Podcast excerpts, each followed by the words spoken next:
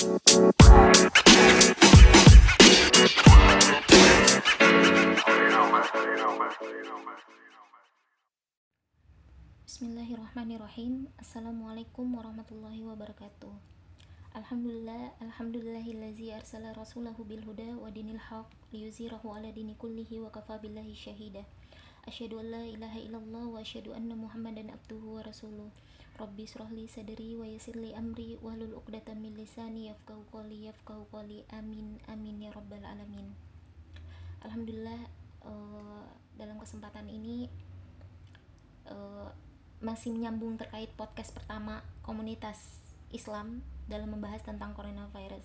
Sebelumnya, sebelum kita lanjut, perkenalkan nama saya Ina Ratu. Saya bergerak uh, di bidang paramedis juga. Dalam hal ini, bidang yang spesifiknya adalah di bagian kebidanan. Di sini, insya Allah, uh, saya akan uh, ikut juga turut untuk uh, bersuara bahwasanya apa yang dibahas oleh Pak Imat sebelumnya memang menarik untuk sama-sama kita cerna pesan apa sebenarnya yang hendak disampaikan beliau selaku narasumber dan berangkat dari hal itu pula lalu timbul perasaan saya bahwa masa masih ada kepanikan-kepanikan masyarakat yang perlu diarahkan agar kepanikannya sesuai pada tempatnya dan tidak menimbulkan kerugian-kerugian yang pada akhirnya malah meresahkan. E, beranjak dari situ masih tetap dengan e, fokus pertama yaitu tentang coronavirus. Bicara tentang coronavirus, bahwasanya ini booming sejak COVID-19 pertama kali dideteksi di kota Wuhan, Provinsi Hubei, Tiongkok pada bulan Desember 2019.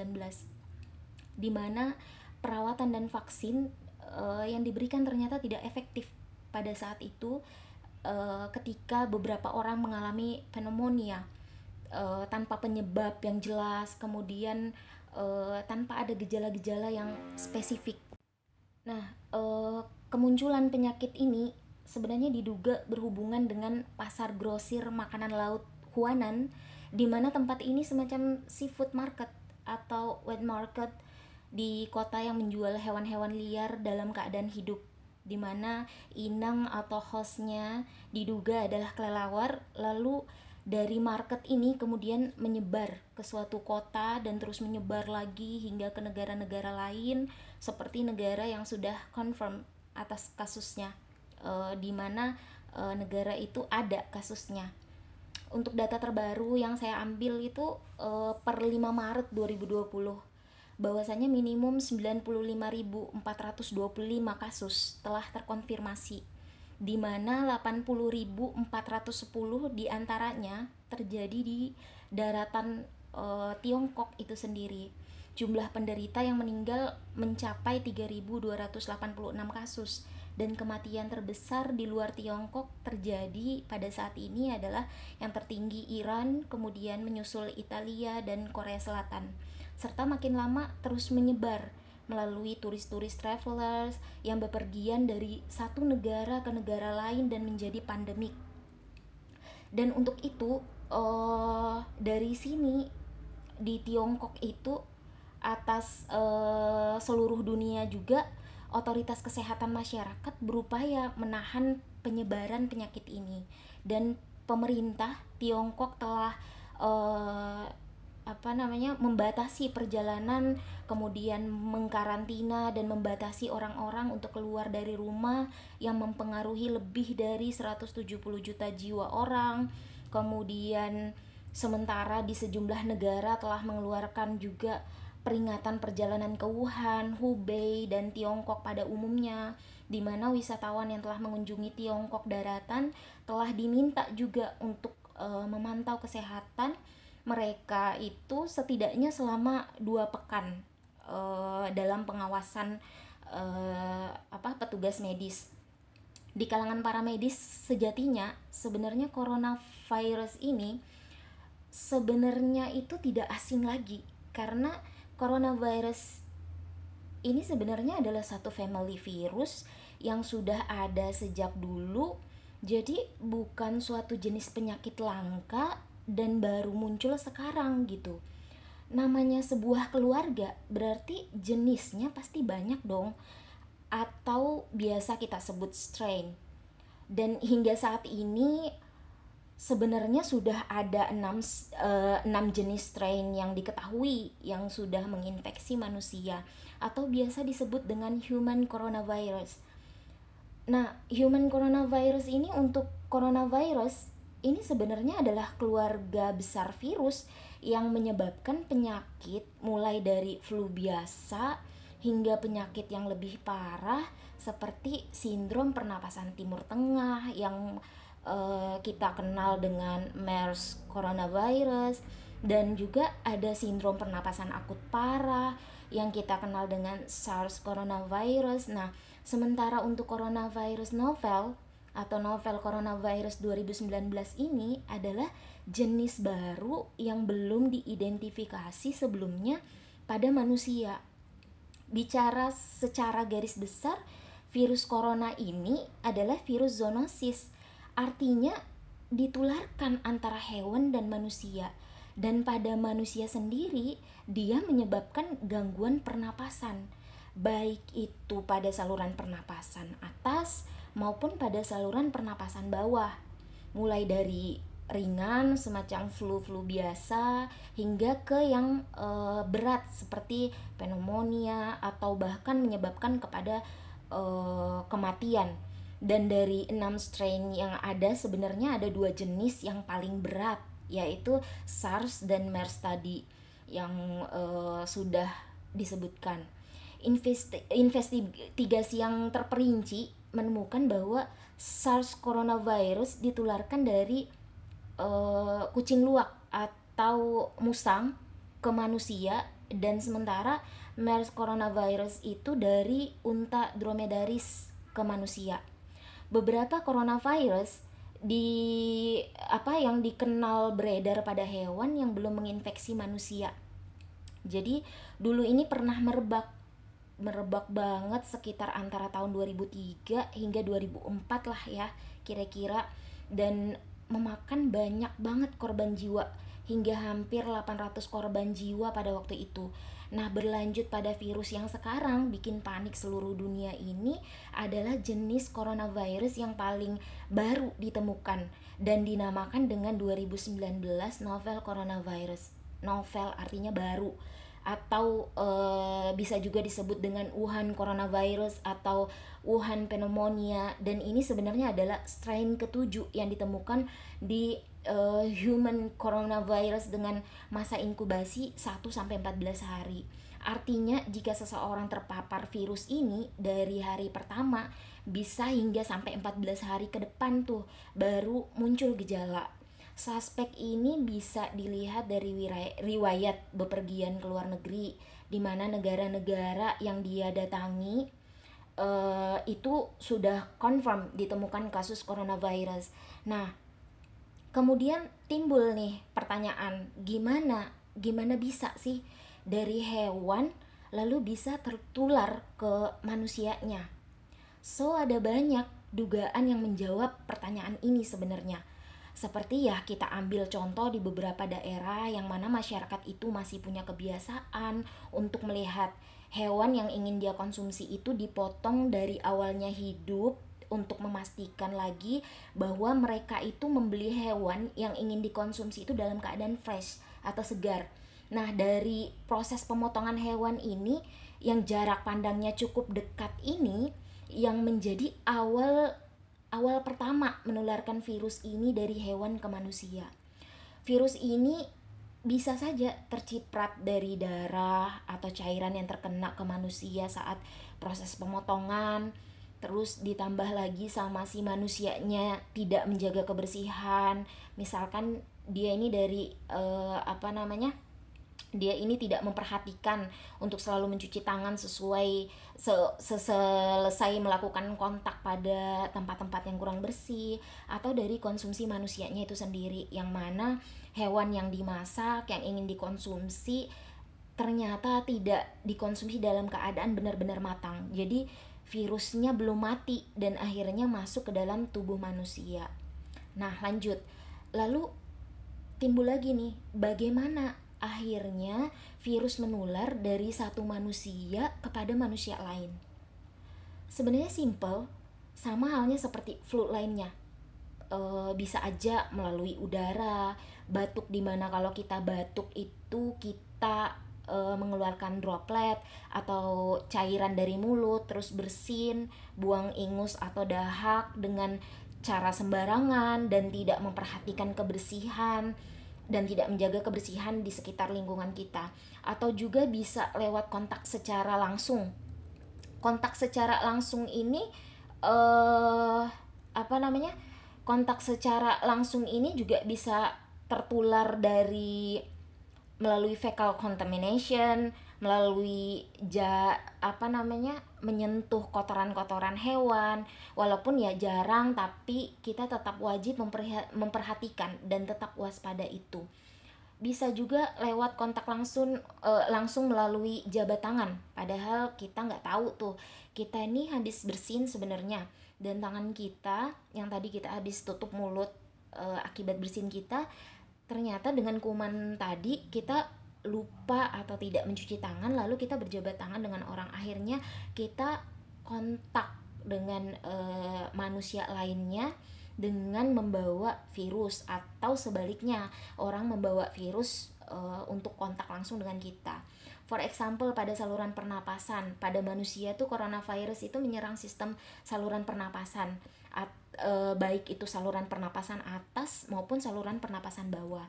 Contohnya ya seperti common cold, cold atau batuk atau radang tenggorokan atau akut faringitis dalam bahasa medisnya.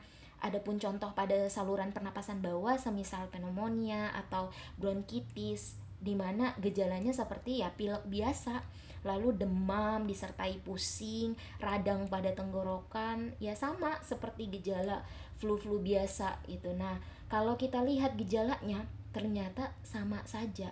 Kayak kita lagi kena flu biasa, lalu pada akhirnya akan sembuh dengan sendirinya.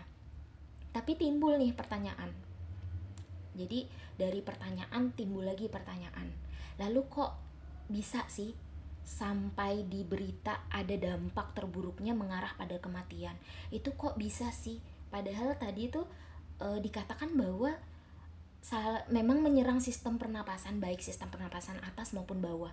Akan tetapi kok bisa gitu? Di pemberitaan media-media yang ada saat ini bahkan yang terupdate itu menye, e, bahwa mengarah pada kekematian pada dampak terburuknya. Uh, ketika manusia ini terinfeksi atau terdeteksi positif coronavirus. Ingat seperti yang sudah dijelaskan bahwasanya novel coronavirus 19 ini mekanis mekanismenya juga menyerang sistem saluran pernapasan bagian bawah ya seperti pneumonia. Pneumonia pneumonia ini sebenarnya radang yang terjadi pada parenkim atau jaringan paru di mana paru terisi oleh cairan atau lendir dengan gejalanya seperti awal tadi dari batuk pilek ringan yang lama-lama semakin berat dengan disertai sesak napas. Nah, dari sini kasus pneumonia terberat bisa mengakibatkan orang gagal nafas hingga ke inflamasi. Inflamasinya tuh e, inflamasi berat, lalu mengakibatkan pada ya paling terburuk adalah kematian. Lalu dari dampak coronavirus ini mengakibatkan juga respon imun tubuh secara berlebihan hingga level inflamasi atau peradangan dalam tubuh itu sepsis dan e, jadi berlebihan sampai menyebabkan kerusakan organ sendiri atau multiple organ failure. Jadi e, apa namanya? Nah, dari multiple organ failure inilah yang akhirnya bisa menyebabkan life training atau mengancam nyawa gitu yang berujung pada kematian tapi perlu digarisbawahi bahwasanya tidak semua orang yang terkena coronavirus itu berujung pada kematian. Karena ya seperti tadi bisa saja karena flu-flu biasa terus diimbangi sama sistem imunitas tubuh yang strong lalu kemudian bisa sembuh. Jadi eh, apa namanya kuncinya itu ada pada sistem imun tubuh manusia. Jadi masing-masing manusia itu kuncinya ada pada sistem uh, imunitasnya sendiri. Dan memang kebanyakan pasien-pasien yang dinyatakan meninggal itu memang sudah berusia lanjut. Dalam artian sistem kekebalan tubuhnya sudah menurun. Atau juga karena manusianya itu ternyata uh, ketika dia terinfeksi atau positif coronavirus sebelumnya itu punya riwayat penyakit lain yang diderita. Seperti hepatitis yang mana sistem imun mereka dari awalnya sebelumnya terjangkit uh, coronavirus tadi itu sudah lemah dan sudah sakit duluan. Jadi kalau kita sehat-sehat aja saat ini kepanikan kita seharusnya nggak perlu berlebihan kayak yang berkembang saat ini gitu. Jadi nggak usah terlalu berlebihan dalam menyikapi. Lalu gimana sih uh, dengan obatnya atau vaksinnya? Apakah sudah ada? Gitu. Muncul uh, muncul lagi pertanyaan gitu. Untuk obatnya karena kita tahu ini adalah virus sekali lagi ya uh, coronavirus itu adalah virus kita bisa katakan bahwa tidak ada obatnya. Kalaupun uh, bakteri kita bisa berikan antibiotik tapi kalau virus semuanya ya balik lagi tergantung dari sistem daya tahan tubuh manusia itu sendiri. Karena kita tahu virus ini hanya bisa hidup dan berkembang biak di dalam makhluk hidup lain atau inang atau host. Jadi uh, sampai sini uh, di sini sekaligus nih kita fixkan menjawab salah satu hoax yang beredar di sosial media. Misal sebagai contoh nih uh, gimana nih dengan barang online yang pengirimannya dari kota China? Entah itu handphone entah itu barang online seperti baju atau semisal lainnya gitu. Ada kemungkinan dong kita terinfeksi virus corona dari barang-barang yang datang dari China tadi gitu uh, ayolah please gitu stop untuk berargumen tanpa data jadi itu tidak benar sama sekali jadi perlu digarisbawahi bahwa itu sama sekali tidak benar.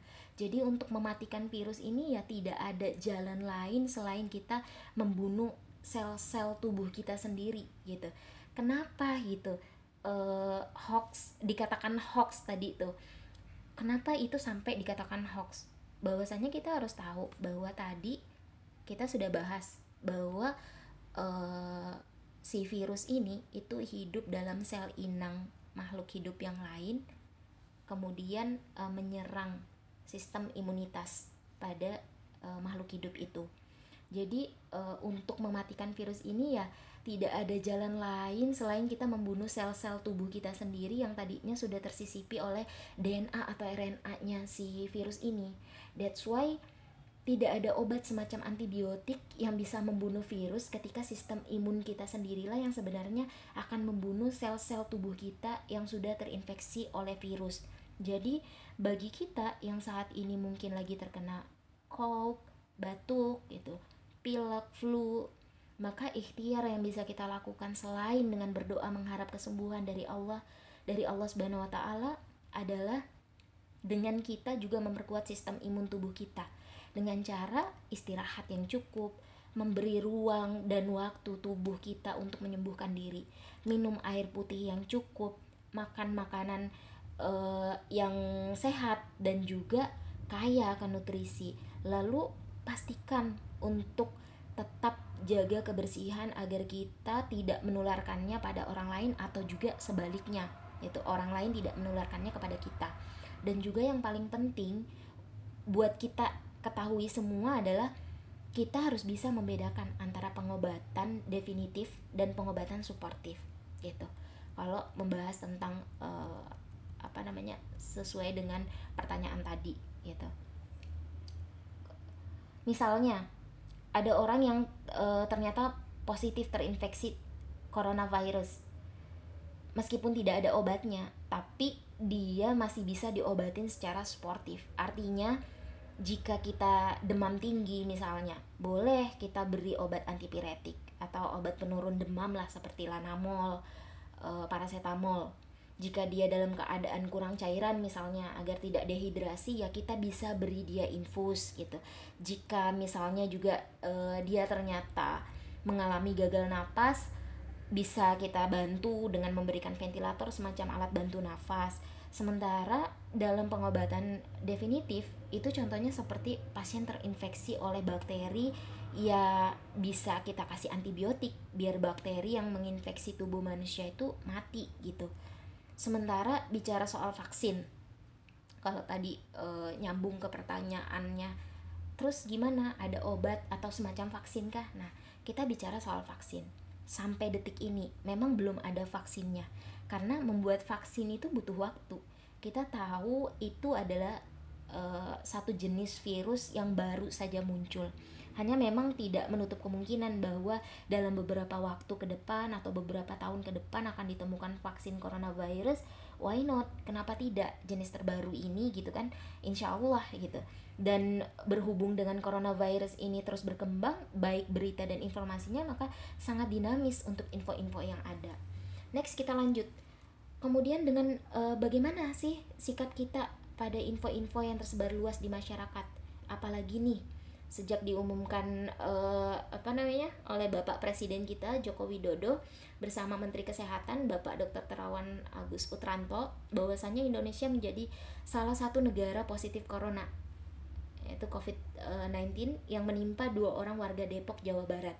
Berita ini tuh disampaikan pada hari Senin 2 Maret 2020 yang bertempat di Istana Kepresidenan dikutip melalui situs web resmi kompas.com. Beriring dengan berita resmi ini, mulai muncul hoax-hoax dan berbagai teori konspirasi yang sejatinya belumlah bisa dapat dibuktikan keabsahan datanya juga informasinya akan tetapi balik lagi sangat disayangkan pada beberapa orang tertentu langsung mengikuti dan mempercayai tanpa memastikan benar atau tidaknya data tersebut. Ini juga yang pada akhirnya menimbulkan infodemik di kalangan masyarakat itu sendiri. Kenapa saya katakan infodemik gitu? Nah, bahkan pada platform WHO yang baru diluncurkan bertujuan untuk memerangi kesehat eh, kesalahan informasi seputar COVID-19 itu WHO memimpin upaya untuk memperlambat penyebaran penyakit coronavirus 2019 atau COVID-19 ini. Tetapi epidemi global informasi yang keliru menyebar dengan cepat melalui platform media sosial dan outlet lainnya menjadi masalah serius bagi kesehatan masyarakat. Di mana uh, eh, WHO sendiri menyatakan bahwa kami hanya memerangi epidemi. Kami maaf, maksudnya uh, eh, WHO itu bahkan menyatakan dalam bahasa resmi bahwa kami itu tidak hanya memerangi epidemi, kami sedang berjuang melai, me, melawan infodemik. Kata Direktur Jenderal WHO Tedros Adhanom uh, di konferensi keamanan Munich pada tanggal 15 Februari 2020 lalu gitu. Terus uh, segera setelah COVID-19 dinyatakan sebagai emergensi kesehatan masyarakat dari kepedulian internasional, tim komunikasi resiko WHO meluncurkan platform informasi yang mana informasi baru yang disebut jaringan informasi WHO untuk epidemi dengan tujuan menggunakan serangkaian uh, apa namanya fear berbagai informasi di mana serangkaian amplifier untuk berbagai informasi yang disesuaikan dengan kelompok sasaran tertentu. Nah, di mana di sini juga e, ternyata Sylvie Bryan selaku Direktur Manajemen Bahaya Infeksi pada Program Kedaruratan Kesehatan WHO dan Arsitik Strategi WHO untuk melawan resiko infodemik mengatakan kepada The Lancet, kami tahu bahwa setiap wabah akan disertai dengan semacam informasi tsunami. Tetapi juga dalam informasi ini Anda selalu memiliki informasi yang salah di mana desas-desus dan lain-lain uh, apa namanya? Kami tahu bahwa bahkan di abad pertengahan ada fenomena ini gitu. Jadi WHO itu sudah menghimbau ini. Ini dikutip dari situs resmi web thelancet.com. Dari pernyataan ini bahkan sangat disayangkan betul jika masyarakat latah akan penyebaran informasi tanpa menggali atau minimal mencari tahu benar atau tidaknya suatu berita atau resmi tidaknya sumber yang diinformasikan dan lagi-lagi uh, apa namanya menjadi PR lagi gitu. Saya saya sendiri gitu sangat tertampar habis gitu. Ketika saya membaca salah satu tulisannya seorang dokter muslimah yang atas keilmuannya dan kapasitasnya dalam kode etik profesinya insya Allah Allah limpahkan rahmatnya untuk beliau. Allahumma amin. Yakni dokter Mila Anasanti. Dalam hal ini yang mana ia mengatakan bahwa masyarakat perlu menggarisbawahi expert opinion adalah derajat rendah dalam hierarki EBM evidence based medicine gitu. Sampai dokter Mila Anasanti itu menggarisbawahi ini dan bahkan saya juga pernah tersadarkan juga gitu oleh salah satu status seorang ustadz yakni Bapak Andika Dwi Jayanto.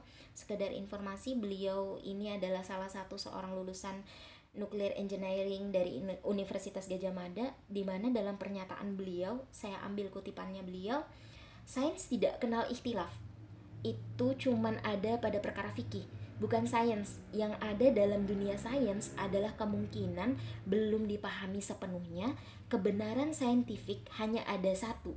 Tidak ada kebenaran ganda dalam sains.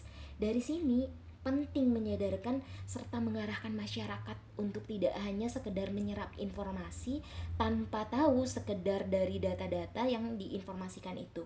Bayangin nih, sebuah epidemik global ada yang terlalu santai dalam mengambil sikap dan uh, nada uh, dan ada juga yang terlalu ekstra berlebihan dalam menyikapinya dan pada akhirnya salah dalam penempatan situasi. Kebayang sebuah informasi disebar tanpa tahu apakah yang disebar itu bagian dari fakta atau ternyata adalah hoax yang meresahkan masyarakat semisal seperti dalam tulisan Dr. Mila Anasanti yang ikut mengkritik perihal sebuah argumen tentang jamu dari rempah-rempah yang dapat membunuh virus corona atau tentang bawang putih yang ternyata ampuh mematikan virus corona dalam tubuh. Ya walaupun data dan faktanya memang benar, bawang putih bisa memperkuat dan meningkatkan. Sekali lagi ya, bawang putih itu bisa memperkuat dan meningkatkan sistem kekebalan tubuh manusia. Tapi sebenarnya bawang putihnya nggak berhubungan secara langsung bisa menyembuhkan orang yang terinfeksi coronavirus.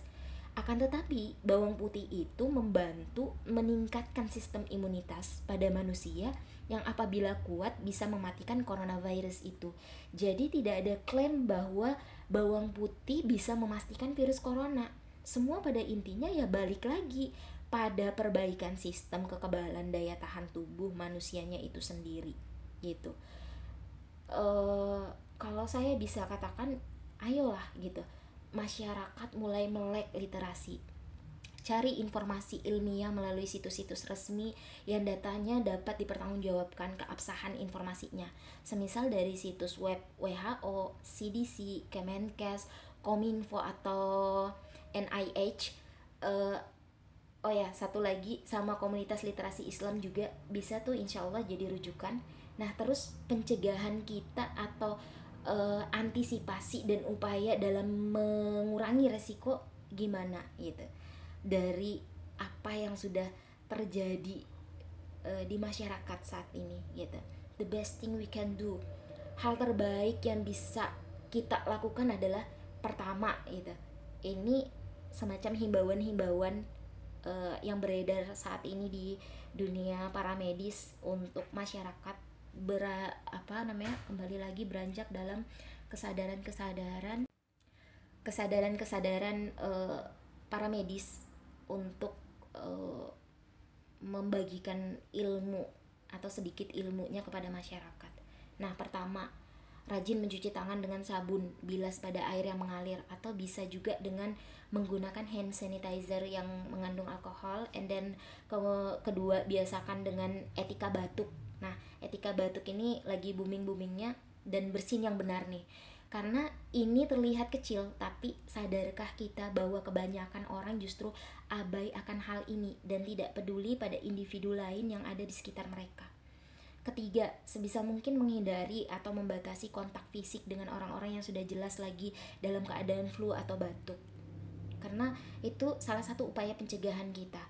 Bukan berarti apa namanya uh, menyinggung orang yang lagi sakit tapi saya yakin juga orang sakit itu pun juga tahu kenapa kita menjaga batasan uh, kontak dengan uh, mereka yang lagi terkena flu atau batuk. Kemudian keempat, sebisa mungkin menggunakan masker saat lagi bepergian keluar, tapi nggak usah berlebihan. Jadi dalam artian, misal kita lagi nggak bepergian, masih di dalam rumah aja, yang mana notabene orang-orang di dalam lingkungan e, rumah kita itu menjaga kebersihan kemudian dia juga dalam keadaan sehat lantas kita pakai masker seharian gitu nggak juga seperti itu berlebihannya gitu jadi ini hanya semata-mata untuk melindungi kita di saat keadaan lagi banyak orang atau saat crowded. Ini sedikit mengurangi kondisi kita terpapar airborne disease e, penyakit udara gitu. Kemudian yang kelima jangan lupa untuk pastikan makanan yang sudah dimasak atau yang ingin kita konsumsi atau ingin kita makan itu sudah dipastikan benar-benar matang untuk uh, mencegah bakteri apa pun yang ada pada daging mentah sebelumnya itu sebenarnya sudah benar-benar dipastikan sudah mati dan pastikan makanan yang kita konsumsi itu kaya akan gizi dan protein yang cukup juga baik untuk tubuh kita Lalu pastikan kebutuhan akan cairan dengan minum air putih yang banyak dan cukup terpenuhi untuk tubuh kita. E, keenam, menjaga stamina dan imunitas tubuh. Ini penting dengan mengimbangi olahraga teratur juga istirahat yang cukup. Ketujuh, menghindari atau membatasi kontak langsung pada hewan ternak, apalagi hewan liar. At least saat menyentuh usahakan menggunakan handscoon, sarung tangan, semisalnya gitu e, lalu setelah selesai pastikan kembali untuk mencuci tangan mencuci tangan kita lagi sebelum menyentuh apa pun yang ada di sekitar kita jadi uh, measure hygiene uh, is number one gitu. Jadi kebersihan itu adalah nomor satu balik lagi gitu. Dan terakhir untuk kita dan juga saya utamanya karena saya beragama Islam dan tidak pula terlepas dari identitas saya sebagai seorang muslimah terpikir oleh saya lalu sebagai seorang yang beridentitas memiliki sebuah agama tidaklah hanya sebatas kapasitas bahwa kita diakui dunia menjadi salah satu individu yang hidup memiliki sebuah keyakinan tapi lebih dari itu. Lebih dari itu bahwasanya Islam adalah sebuah jati diri kaum muslimin. Balik lagi sebuah jati diri yang memiliki ideologi. Gitu masya Allah. Di balik hoax-hoax dan konspirasi yang mulai mencarut-marutkan kondisi identitas pemikiran yang mustanir, ada upaya penghapusan jejak-jejak Islam di dunia kesehatan, di mana pada faktanya benar bahwa Islam memiliki sumbangsi yang sangat besar di dunia kesehatan, namun dihapuskan peran tersebut dalam textbook-textbook yang ada gitu. Dunia medis secara sains dan teknologi akan maju di tangan siapa saja yang berada dalam kemapanan. Di tangan adidaya, medis adalah sebuah subsistem, di tangan kapitalis, medis menjadi alat untuk ibadah kepada materi, tapi bagi Islam, di tangan kaum muslimin, medis menjadi alat untuk ibadah kepada Allah Subhanahu wa taala. Untuk itu, mengembalikan medis menjadi subsistem Islam, maka kesehatan dalam ilmu sains diatur dan tidak terlepas dari syariah itu yang paling penting dan perlu digarisbawahi bahwasanya kesehatan bukan hanya sekedar tibun nubuah semacam hijama, ru'ya, madu, habatus sauda dan lain-lain. Antum a'lamu bi umurid dunyakum. Kalian lebih tahu tentang urusan dunia kalian selama dalam batas-batas koridor hukum-hukum syariah. Bahwasanya menggagas model kesehatan Islam futuristik diimbangi dengan teknologi kesehatan yang haruslah lebih maju dengan menggagas obat-obatan canggih yang kuratif dan berimbang pada sistem kesehatan yang berbasis preventif. Lalu jangan lupa untuk e, berbekal pada pendidikan kesehatan terpadu dengan memandang manusia sebagai makhluk holistik, membantu membekali para ilmuwan sains pada riset di bidang medis dan menggratiskan semuanya. Sementara dalam terkait syariah ya penting juga gitu bahwasanya posisi kesehatan adalah bagian dari kebutuhan pokok yang wajib terpenuhi di mana hukum berobat adalah sunnah sementara mengambil pengobatan dengan sesuatu yang kandungannya haram adalah makruh. Malayatimul wajibu illa bihi fahuwa wajib. Suatu kewajiban tidak akan sempurna kecuali dengan adanya sesuatu maka sesuatu tadi hukumnya menjadi wajib gitu. Dan itu yang uh, wajib kita imani gitu. Allahu alam bisawab mungkin ini yang bisa saya atau dapat saya sampaikan gitu. Sekian yang dapat saya sampaikan dari podcast ini. Ini yang bisa saya bagikan dalam batas kapasitas keilmuan saya sekali lagi yang saya pahami serta apa yang uh, saya pegang dalam kode etik profesi saya saya akhiri dengan mengucapkan alhamdulillahirabbil alamin astaghfirullahalazim. Subhanakallahumma wa bihamdik. Asyhadu an la ilaha illa anta. Astaghfiruka wa atubu ilaik. Amiltu su'an. Aw zalamtu nasi faghfir faghfirli. Fa innahu la yaghfiru dzunuba illa anta. Amin. Allahumma amin. Ya rabbal alamin. Wassalamualaikum warahmatullahi wabarakatuh